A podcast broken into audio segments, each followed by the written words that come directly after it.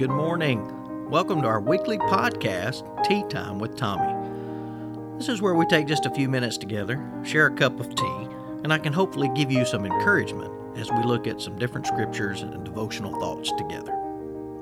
Today's podcast is brought to you by White Chocolate Peppermint with Rooibos and Cocoa from Teavana. Creamy white chocolate notes, cocoa, and smooth Rooibos meaning red bush from South Africa, balanced with cool peppermint in this indulgent herbal blend. It's the perfect treat for savoring and for sharing. So sit back with your cup of tea and relax for these few minutes as we listen to where this week's podcast will take us.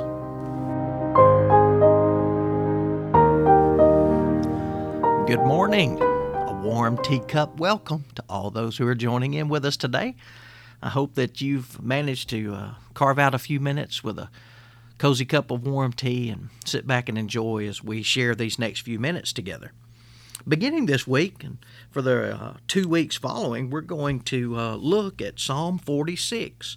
I know we've already looked at uh, certain parts of certain Psalms, but I, I think we're going to spend three weeks looking at this entire Psalm. It's 11 verses we're going to uh, kind of take it apart. We'll look at each section. It, has got three sections that that pause with Selah, and so we'll look at each of those sections. Psalm 46, uh, you've heard the name Martin Luther.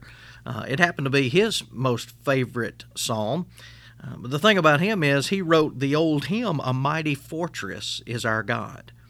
God is a stronghold and a tower, a bulwark never failing uh, to quote some of those words. It's a psalm that tells us what to do when trouble comes. And so, as we look at the first part today, I'm going to read again Psalm 46. I'm going to read verses 1, 2, and 3. God is our refuge and strength, a very present help in trouble. Therefore, we will not fear, even though the earth be removed and though the mountains be carried into the midst of the sea, though its waters roar and be troubled, though the mountains shake with its swelling. Some people, have you ever noticed? It seems like that there are those that lead, as we would classify it, charmed lives. Those folks where rarely it seems like trouble comes their way. And when it does, uh, they're the kind of people who check it off quite easily, it seems. But one thing that all of us need to be aware of and understand is that there will be troubles. Uh, there's no way to avoid that. Uh, in the troubled world that we live in today, there are going to be troublesome times that we can't avoid. But it's important for us that we be prepared when those troubles come. I believe that uh, as we look at Psalm 46, uh, it's going to be a tremendous blessing. It, it's a very poetic uh, psalm. It, it, its language is very poetic. The psalmist describes the way that trouble can come. Uh, he talks about the earth being removed and the mountains being carried into the midst of the sea. And, and that's a picture, a literal picture, uh, as we look at that verse. Uh, even though the earth be removed and though the mountains be carried into the midst of the sea, that, that's an actual picture of an earthquake. And sometimes um, troubles come with with the finality of an earthquake where all of a sudden it's there and there's there's nothing we can do about it. Sometimes trouble comes to people like that without any warning with no way of being prepared for it or, or ready to resist it, it, kind of with a finality towards us we suddenly find ourselves uh, where it seemingly seems like the bottom has dropped out.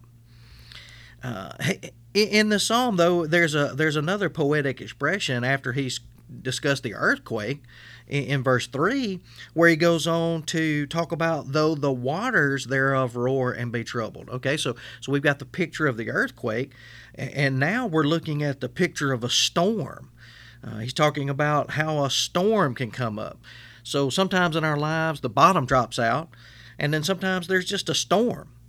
Uh, there's a guy in the Old Testament, uh, one of David's mighty men. He got up one morning and was going out to battle, uh, but unfortunately, they had had a snowstorm. Now, we all know what happens. Well, here in the South, it's very rare. when we have a snowstorm, everything shuts down. Uh, and, and, if we want an excuse, we, we've got the excuse well, the snowstorm's coming, we've got to cancel everything. But this fellow didn't cancel anything, he kept going. And yet, as he was going along in the snowstorm, uh, he suddenly fell into a pit. Now, I can imagine lying in the bottom of this pit, already having struggled through the snowstorm, and, and he's wondering how, he, how he'd ever get out. But then he heard a noise, and lo and behold, there's a lion. And I, he could, he probably said to himself, "This is not my day. I start off with a snowstorm, now I've fallen in a pit, can't get out, and in this pit there's a lion. I quit. I give up." What do you do when troubles come with the fury of a storm from every angle? Well, the beautiful thing is that uh, this uh, this mighty man of David, he slew the lion in the pit on that stormy day, and he lived to tell the tale. That's what we've got to do when trouble comes. We learn to cope with it. And I think as we look at Psalm 46, uh, you're going to see that, that it's quite uh, beautifully uh, structured into how we can handle the troubles that come our way. Today, we're going to look at the first point of it is that God is our refuge. There's the finality of the earthquake. There's the fury of the storm. There's the force of the flood waters. But but at the end of uh, of verse three, though the waters thereof roar and be troubled, though the mountains shake with the swelling, uh, you've got that picture of everything shaking. Job comes to mind. When's the last time we read Job? You can get bogged down in some of it, but the beginning of the story, it's so fascinating because Job was so remarkable. What a success he was. Uh, he was completely blessed. And then he had trouble.